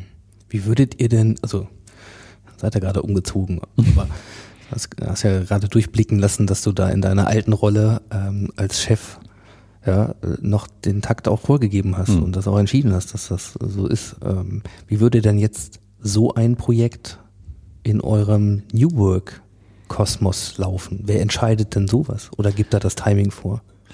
Das ist eine super spannende Frage, wo wir auch immer noch nicht alle Antworten haben, ähm, denn die ist natürlich sehr elementar. Wer entscheidet eigentlich jetzt was, wenn es nicht mehr per Definition irgendein Vorgesetzter ist? Ähm, wir haben auch eine Phase durchlitten, muss ich sagen, wo die Annahme vorherrschte, in der neuen Struktur reden immer alle mit, weil gibt ja jetzt per Definition keinen Vorgesetzten mehr. Ähm, es gibt auch selten eine sehr klare Verantwortlichkeit, aus der sich ergibt, klar, der oder die entscheidet. Also das ist fast schon ein Automatismus, äh, reden halt alle mit demokratischer Abstimmung. Und genau das wollten wir ja nicht. Genau das wollten wir eben nicht, nicht nur bei Projekten nicht, sondern auch bei anderen Themen, sondern wir haben gesagt, diese Verantwortungsdreiecke, die heißen ja nicht umsonst äh, nicht Aufgabendreieck, sondern Verantwortungsdreieck, das ist mehr als nur mach halt einen Job, sondern übernehmen Verantwortung, auch Entscheidungen zu treffen in diesem Kontext. Ähm, und da, wo wir das aufgeteilt haben, ist zumindest erstmal die Antwort, es entscheidet der und diejenige, die dafür in diesem Bereich Verantwortung trägt. Und auch erstmal alleine. Nur ist diese Zuordnung nicht immer so einfach und jetzt gerade bei Themen, die nicht schon in der Liste stehen, ergibt sich das auch nicht zwangsweise. Trotzdem sagen wir, sollte nach Möglichkeit die kleinste Einheit entscheiden, die dazu in der Lage ist. Also eben nicht das Gremium, alle. Das betrifft alle Bereiche. Es sind ja immer alle von allem betroffen. Wir sind so klein und so intrinsisch motiviert und jeder hängt an diesem Produkt, äh, dass, glaube ich, jeder bei jeder Entscheidung sagen würde, die betrifft mich aber. Ja, hat ja Auswirkungen auf, weiß nicht, wenn ich was ein Feature baue, dann hat das Auswirkungen darauf im Marketing, wie ich das vermarkte und im Kundensupport, wie die Kunden darauf reagieren. Also wen sollte ich denn nicht fragen? Wer sollte nicht mitentscheiden? Also das ist keine Lösung, dass immer alle über alles reden. Das heißt, wir brauchen auch das Vertrauen dann in die einzelnen Köpfe, mal sagen, okay, hier übernimmt jetzt einer Verantwortung, ähm, dass der unter Einbeziehung von, wir nennen es Advice-Prozess äh, von Lalu, ähm, also jeden zu fragen, der potenziell was zu so sagen kann, der eine fachliche Autorität hat, aber am Ende muss im Zweifel auch mal einer die Guts haben zu sagen, ich entscheide das jetzt. Und wir haben zum Beispiel jemanden, der nennt sich, das war der frühere Product Owner, dessen Rolle sich tatsächlich massiv geändert hat. Der ist jetzt Agile, nee, wie nennt er? New Work Facilitator nennt er sich. Und ich würde schon erwarten, dass so jemand auch Entscheidungen zum Beispiel trifft, die uns alle betreffen. Der hat auch die ersten Meetings quasi neu ins Leben gerufen, wo dann auch erstmal alle gesagt haben, was, wir haben doch gerade gesagt, wir schaffen alle Meetings ab. Wie kommt er denn dazu, dass er jetzt in dieser neuen Struktur Meetings einberuft? Naja, wer ist der New Work Facilitator? Er sorgt dafür, dass das hier der Laden läuft. Und wenn er zur Erkenntnis kommt, es fehlt ein Meeting, dann führt er ein Meeting ein. Das könnte auch jeder andere. Jeder andere kann auch Entscheidungen treffen. Ähm, aber das ist durchaus ein, Abwägungsprozess äh, immer wieder neu, wo wir auch bei jeder Entscheidung wieder lernen müssen, wie funktioniert das jetzt hier. Ne? Wo, wo falle ich auch persönlich vielleicht zurück in alte Muster und ich entscheide, weil ich halt früher mal Chef war und wo entscheide ich aus einer inneren Kompetenz heraus, weil ich derjenige bin, der es entscheiden kann. Das ist gar nicht immer so einfach zu beantworten. Mhm. Also was man schon ganz klar merkt, ist, äh, auch wenn es keine klassische Hierarchie und die klassischen Führungskraftdefinitionen mehr gibt, es braucht eine Menge Führung. Ja, ja vielleicht sogar ein bisschen mehr ja mehr als früher und die ist dann halt nur verteilt. Genau. Gab es denn gemäß, sag ich mal, einer, einer auch oft äh, proklamierten Behauptung, es will ja gar nicht in der Verantwortung. Mhm. Also ich meine, schon früher nicht alle Führungskraft geworden und wollten das auch gar nicht sein. Also dieses Bild von Indianern und Häuptlingen und Fußvolk wird ja gerne mal bemüht. So, wie ist denn das bei dir? Also übernehmen alle Verantwortung und sind alle auch bereit, mehr zu übernehmen als früher? Ich glaube, ich, ich habe ganz frisch heute eine Nachricht gelesen, dass es irgendeine Studie jetzt gerade gibt, die sagt, in dieser Homeoffice-Zeit verändert sich ähm, Führung insofern auch, wer als Führungskraft gesehen wird. Ähm, weiß nicht, ob du das zufällig auch auf LinkedIn gesehen hast. Ich fand es ganz interessant, ähm, weil es ein bisschen was aussagt darüber, was wir als Führung verstehen und als Führungskraft verstehen. Es hat vielfach in der alten Welt damit zu tun gehabt, wer sich da vorne hinstellt und den Zampano macht. Wer ist derjenige mit dem meisten Charisma? Wer steht am meisten auf? Wer hebt die Stimme am lautesten? Und nein, das hat, das, das will nicht jeder. Würde ich auch unterschreiben, dass das nicht jeder will. Was aber nicht heißt, dass nicht, glaube ich, jeder gerne auch Verantwortung trägt für Dinge, die er aus seiner eigenen Überzeugung kennt, auch gerne macht. Das ist halt ein Unterschied. Und das habe ich noch nicht erlebt hier. Ich wüsste jetzt, ich gehe gedanklich gerade mal alle Kolleginnen und Kollegen durch. Ich wüsste keinen, von dem ich jetzt gerade sagen würde, das wäre jemand, der wird nie den Finger heben, um mal Verantwortung zu übernehmen. Ich habe es im Gegenteil so viele erlebt, die für Dinge jetzt Verantwortung übernommen haben in eine neue Struktur, die ich vorher gar nicht auf dem Zettel hatte. Entwickler, stiller Vertreter seiner Art, der plötzlich sagt, du, ganz ehrlich, wir brauchen hier dringend äh, was zum Thema Feedbackkultur. Ich würde das gerne machen. Oder Leute, die äh, Mathematiker, die sagen, ich engagiere mich hier fürs Thema Konfliktmanagement, ich mache eine Mediatorausbildung. Da wäre ich im Leben vorher nicht drauf gekommen, überhaupt zu fragen. Also schon aufgrund der Kategorie Mathematiker, Steuernerd, weiß nicht was, da hätte ich gar nicht gesucht. Eine HR-Abteilung haben wir nicht, ich hätte gar nicht gewusst, wo ich suchen soll. So, das ist einfach passiert, Pull-Prinzip, weil die Leute gesehen haben, da ist ein Problem, ich interessiere mich dafür, ich übernehme da Verantwortung. Aber es ist eine andere Art von der Verantwortung. Es ist nicht eine, ich bin jetzt hier der, das Alpha-Männchen oder Weibchen, die jetzt hier sagt, wo es lang geht, sondern ich nehme inhaltlich Verantwortung. Und dann folgen denen auch die Leute, weil sie ja sehen, das hilft uns irgendwie. Aber es ist eine ganz, anderes Art, eine ganz andere Art Verständnis von, von Führung. Ich kaufe das nicht ab, dass das Menschen geben soll, die äh, jedenfalls nicht von der Grundanlage sagen, das, wenn ich nicht morgen irgendwo hinkomme, wo mir einer sagt, was ich machen soll, äh, dann, dann, dann ist das nichts für mich. Denn wir gehen ja auch nach Hause und haben ein Leben, wo uns keiner sagt, was wir tun sollen. Also wenn wir jetzt nicht wirklich noch mit 40 bei Mama wohnen, dann haben wir irgendwie ein eigenes Leben und haben irgendwann mal uns entschieden, einen Job zu suchen, ein Haus zu kaufen oder eine Familie zu gründen oder was auch immer. Das sind alles Entscheidungen, wo ich Verantwortung in meinem Leben übernehme. Warum zum Geier glauben wir denn, dass es im Arbeitsalltag anders sein sollte? Hm. Dann gehen die Leute halt nach der Arbeit, wenn sie es da nicht erleben und gründen einen Kaninchenzüchterverein und nehmen da Verantwortung. Und den gleichen Leuten schreiben wir aber ab, dass sie im Unternehmen Verantwortung übernehmen. Das ist absurd. Ich bleibe noch mal ganz kurz auf einem Aspekt von Führung. Und zwar die äh, wunderbare Lena Marbacher, Mitgründerin ähm, und Kopf von dem neuen Narrative Magazin, äh, übrigens äh, auch schon mal hier zu Gast gewesen vor kurzem. Ähm, von der habe ich folgendes Zitat gelesen. Eine agile Organisation ist beweglich, gewährt Mitarbeitenden Autonomie und führt egofrei. ähm, teilst du es? Und wenn ja, wie egofrei ist ein Smartsteuer mittlerweile? Egofrei. Also da, da müsste ich mir ihr immer unterhalten, was sie darunter meint. Ich würde jetzt mal ganz provokant sagen, wir brauchen viel mehr Ego. Im Sinne von viel mehr Persönlichkeit im Alltag, viel mehr Einbringen von mir als ganzen Menschen in dieser Organisation, also viel mehr Ego als früher, eben nicht eine Reduktion auf Fachliches und mach halt deinen Job und äh, it's business, it's not personal, das glaube ich ist Quatsch. Im Gegenteil, wir müssen uns allein wegen der Frage von äh, Bergmann, was ich wirklich, wirklich will, ja viel mehr mit uns beschäftigen. Wenn hier keiner mehr dir sagt, was du morgens tun sollst und das aus dir selbst rauskommen will, äh, muss, dann musst du dich erstmal selber mit der Frage beschäftigen, was will ich denn hier eigentlich? Ne? Und das, wenn das nicht Ego ist, dann weiß ich auch nicht. Ne? Wenn ich hier nicht, wenn ich hierher komme und sage, ich will im Leben Folgendes erreichen und ich nutze den Job auch, um das zu tun, dann ist das maximal egoistisch und das ist gut so. Mehr solcher Leute brauchen wir, nicht weniger. Also da wäre ich, wäre ich skeptisch. Wo wir uns ziemlich stark dran orientieren, ist Daniel Pink und sein ähm, Purpose, Mastery und Autonomy Modell. Das haben wir immer wieder, selbst wenn wir uns eigene Dinge ausgedacht haben, die ließen sich am Ende relativ gut mappen auf diese drei wesentlichen Begriffe. Und danach ist unser Unternehmen jetzt auch strukturiert. Ne? Also Autonomie sowohl hinsichtlich der Verantwortungsdreiecke, die sind autonom, Verantwortung äh, und Entscheidungen zu treffen in diesem Verantwortungsbereich die Missionen sind autonom schon in der Phase der Entstehung dieses Projektes. Ähm, das, ähm, und, und Mastery war für uns früher schon ein Thema im Sinne von, jeder ist hier verantwortlich auch dafür, sich selber weiterzubilden. Jeder hat schon immer auch vor der Restrukturierung sein eigenes Weiterbildungsbudget und kann, das, kann darüber frei verfügen. Wir brauchen Meisterschaft in den Dingen, äh, die wir da tun. Äh, und wo sie nicht da ist, müssen wir sie aufbauen. Ähm, und Purpose ist ein Begriff, mit dem ich mich zwar schwer tue, weil er oft verwendet wird für so, ein, so eine Art Greenwashing. Ne? Ich habe keine, ich traue mich nicht zu sagen, dass ich Maschinenteile herstelle oder, oder Kugellager, also sage ich, äh, wir bewegen die Welt. Ähm, hat sich dadurch jetzt irgendwas verändert, weiß ich nicht. Sondern für mich das Verständnis von Purpose ist eben dieses, was will ich wirklich als Unternehmen und wie matche ich das mit dem, was, was Mitarbeitende wirklich wollen. Wenn ich das in Einklang bringe, ich glaube, dann, dann haben wir hier richtig was erreicht, weil dann dann habe ich nicht ein fremdes Ziel, an dem ich arbeite, sondern ich schaffe es durch die, durch, dadurch, dass ich mich einbringe für was Größeres Ganzes, meine eigenen persönlichen Ziele zu erfüllen. Und das, das ist perfekt. Hm.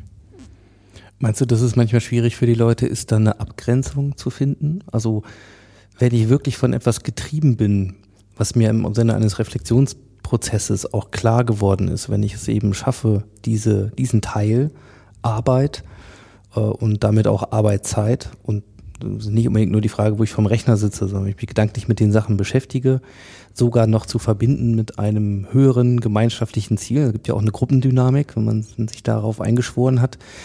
Ähm, glaubst du, dass es dann, dann manchmal schwierig ist zu sagen, so jetzt ist aber dann doch vielleicht der andere Teil des Lebens äh, gerade wichtig und jetzt wird nicht gearbeitet?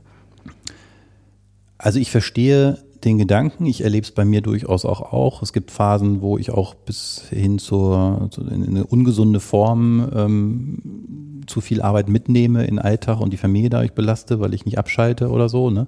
Also insofern äh, einen Kontext-Switch herzustellen, das war am Anfang, als wir darüber sprachen, auch nicht mit gemeint, dass ich jetzt sage, ich muss ständig arbeiten, weil Arbeit auch Leben ist, ne? um Gottes Willen. Es gibt auch Dinge, die ich wahnsinnig gerne mache, fotografieren, Klavier spielen, die haben jetzt mit meiner Arbeit überhaupt nichts zu tun und das wäre sehr schade, wenn ich die nicht mehr machen könnte und ich benutze die auch gerade, um abzuschalten.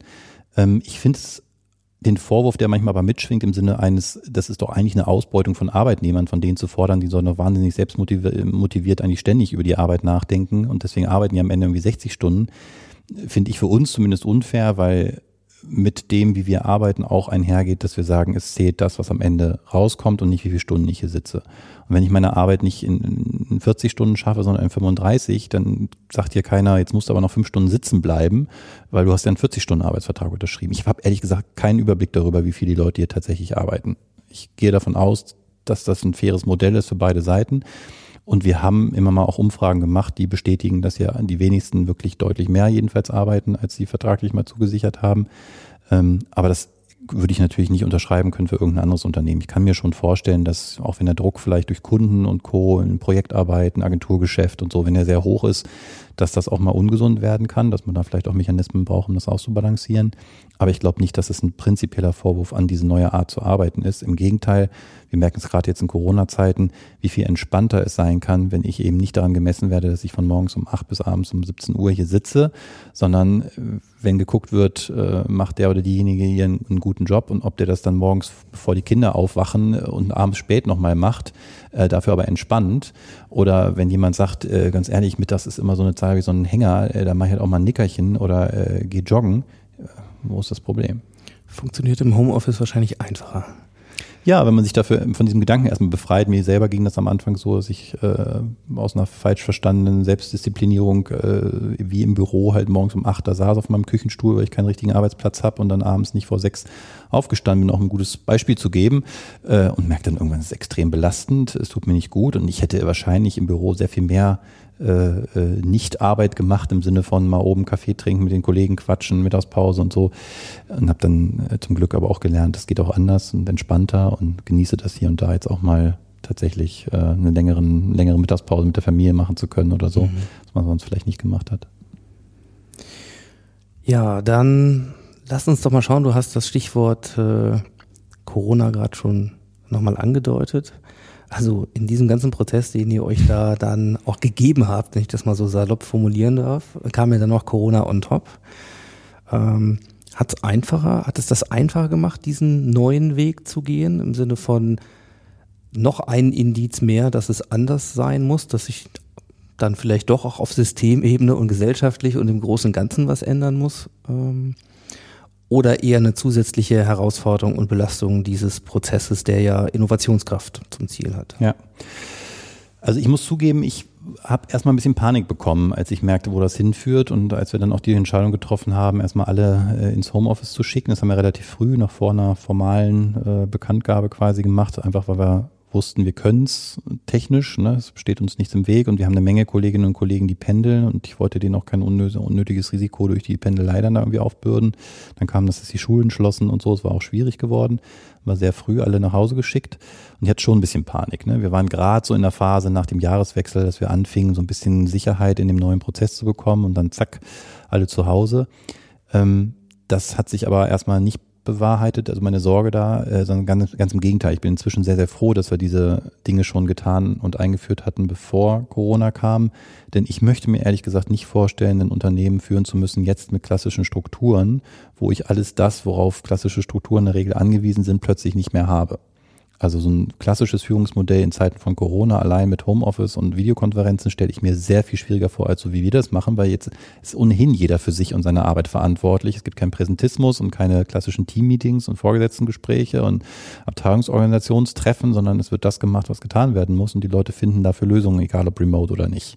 Und das funktioniert tatsächlich also ich merke keinen spürbaren Unterschied, äh, was diese normalen Abläufe angeht. Im, im, zuvorher, im Gegenteil, gibt einige Kolleginnen und Kollegen, gerade auch so aus dem Bereich Softwareentwicklung und Kreativdings und so, die sagen, ey, die Produktivität zu Hause Größenordnung höher als im Büro, ohne ständige Störungen und Meetingunterbrechungen und so.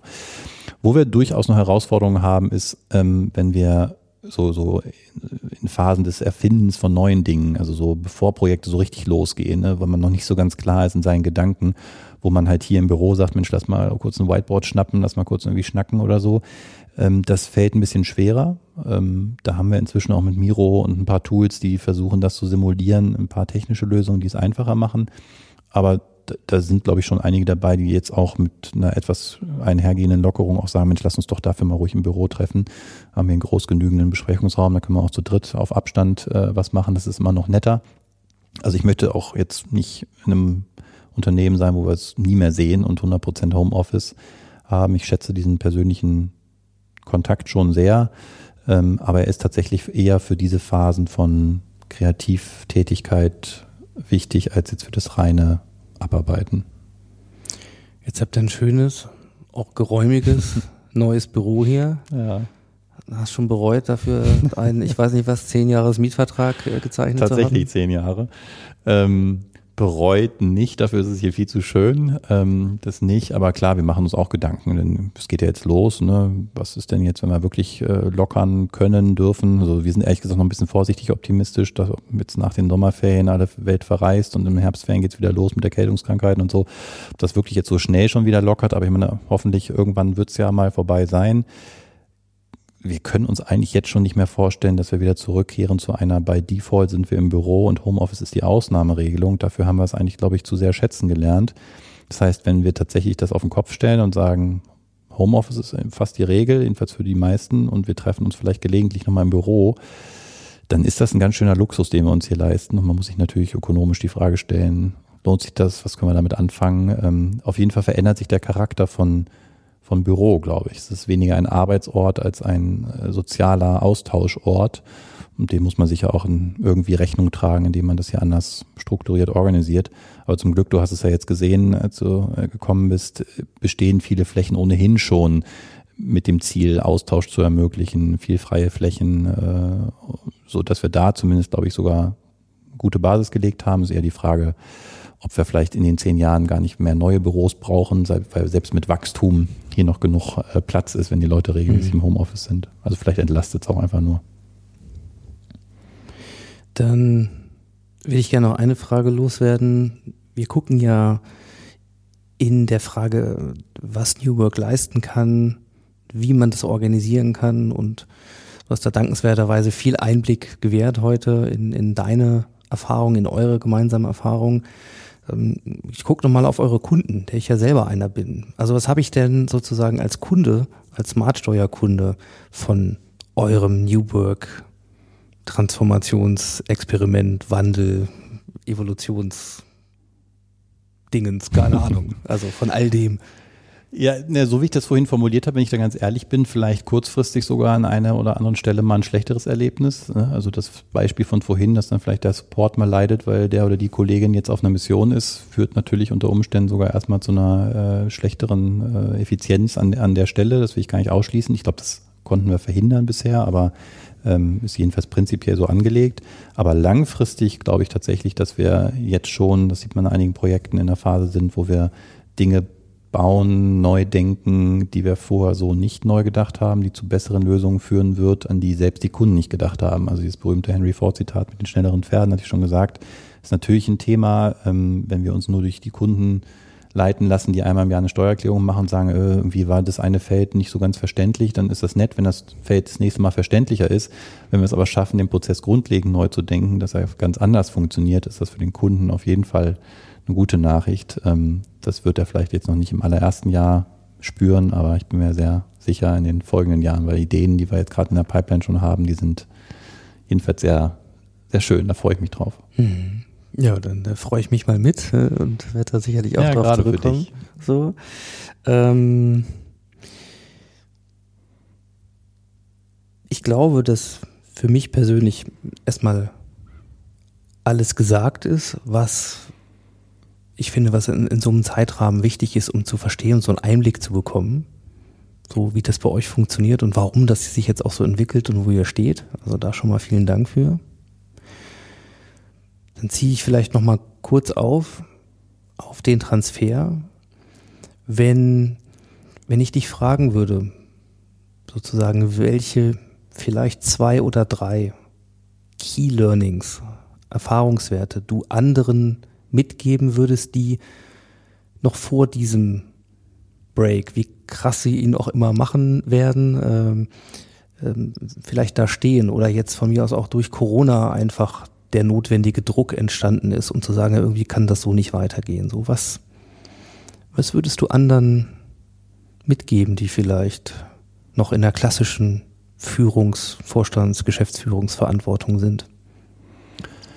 Also ich glaube, das meiste davon ist schon angeklungen. Äh, ein Rat wäre jetzt aus meiner persönlichen Erfahrung sicher, nehmt euch Zeit für den Prozess, ähm, nicht zu überstürzen. Das kostet Kraft und, und Nerven und ähm, je mehr Zeit man sich für den Prozess lässt, glaube ich, desto, desto besser, weil man eher reagieren kann und, und, und, und, und Dinge nochmal verbessern kann, als wenn man alles auf einmal und alles ganz schnell machen will. Ähm, ich persönlich, weiß nicht, vielleicht werden andere da anders, äh, habe ein bisschen die, die persönliche Komponente unterschätzt. Also wir haben erst relativ spät neben den systemischen Dingen, die Strukturen, die wir verändert haben, nochmal diesen Aspekt, was macht das eigentlich mit der einzelnen Person und wie können wir die unterstützen in diesem Prozess. Äh, hinzugefügt. Das hätten wir früher mitdenken sollen. Also ich fand uns grundsätzlich immer schon sehr personenzentriert, aber der Prozess selbst war sehr systemisch an Strukturen orientiert und weniger an den einzelnen Personen. Das würde ich versuchen zu kompensieren, also das mitzudenken, da Leute zu haben, die den Prozess dann auch bei auf der auf der interpersonellen Ebene mit mitgestalten.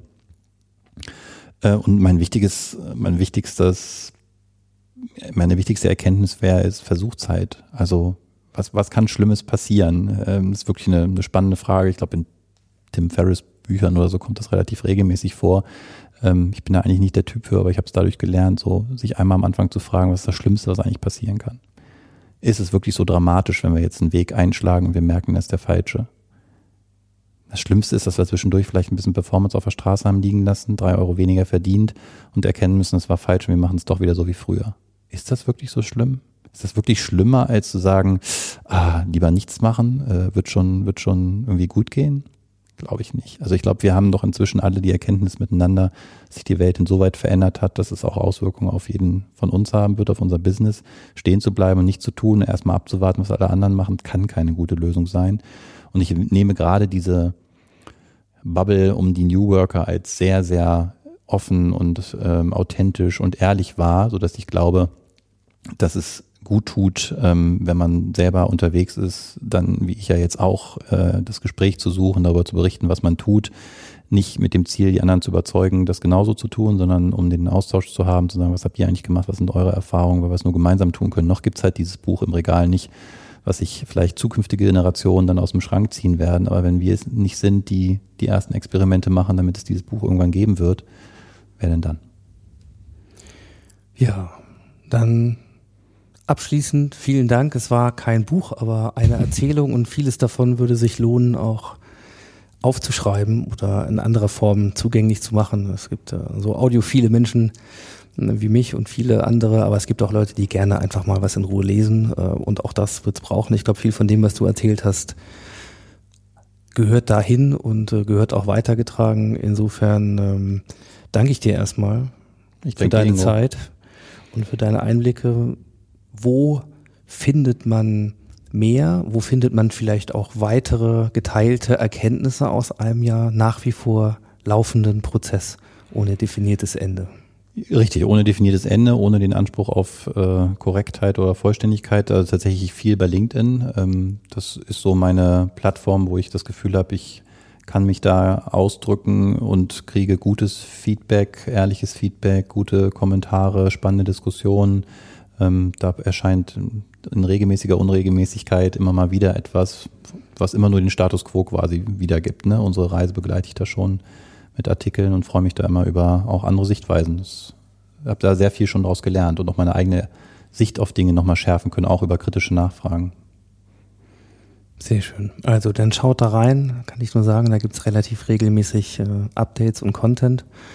Und ähm, ja, insofern, wie beantworten wir jetzt die Frage, zu, die wir anfangs gestellt haben? Stehen wir ja noch ganz am Anfang oder ist eigentlich schon alles gesagt? Es, es ist, glaube ich, schon viel gesagt, aber noch zu wenig getan und ausprobiert. Vielleicht können wir es können wir es so stehen lassen und darüber zu reden, was passiert, wenn man es tatsächlich tut. Davon gibt es vielleicht tatsächlich zu wenig und vielleicht stehen wir so gesehen erst am Anfang. Und ob wir das dann New Work nennen oder auch irgendwo mal anders, ist im Grunde auch wurscht. Also ähm, Kann ich nur unterstreichen. Nehmen wir es so. Alles klar. In diesem Sinne, vielen, vielen Dank. Danke dir, Ingo.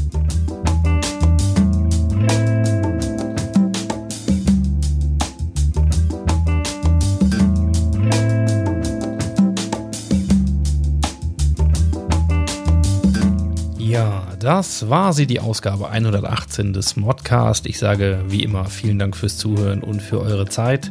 Wenn ihr mehr zum Thema New Work wissen wollt, dann lege ich euch noch meinen persönlichen Lieblingsartikel auf dem New Management Portal von Haufe ans Herz. Er trägt die Überschrift New Work ist messbar von Stefanie Hornung und äh, da könnt ihr noch mehr Hintergrundinformationen bekommen. Ansonsten bleibt mir der Hinweis auf die nächste Sendung in 14 Tagen, vielleicht mit einem ganz persönlichen äh, Hinweis. Der ein oder andere hat es schon gelesen.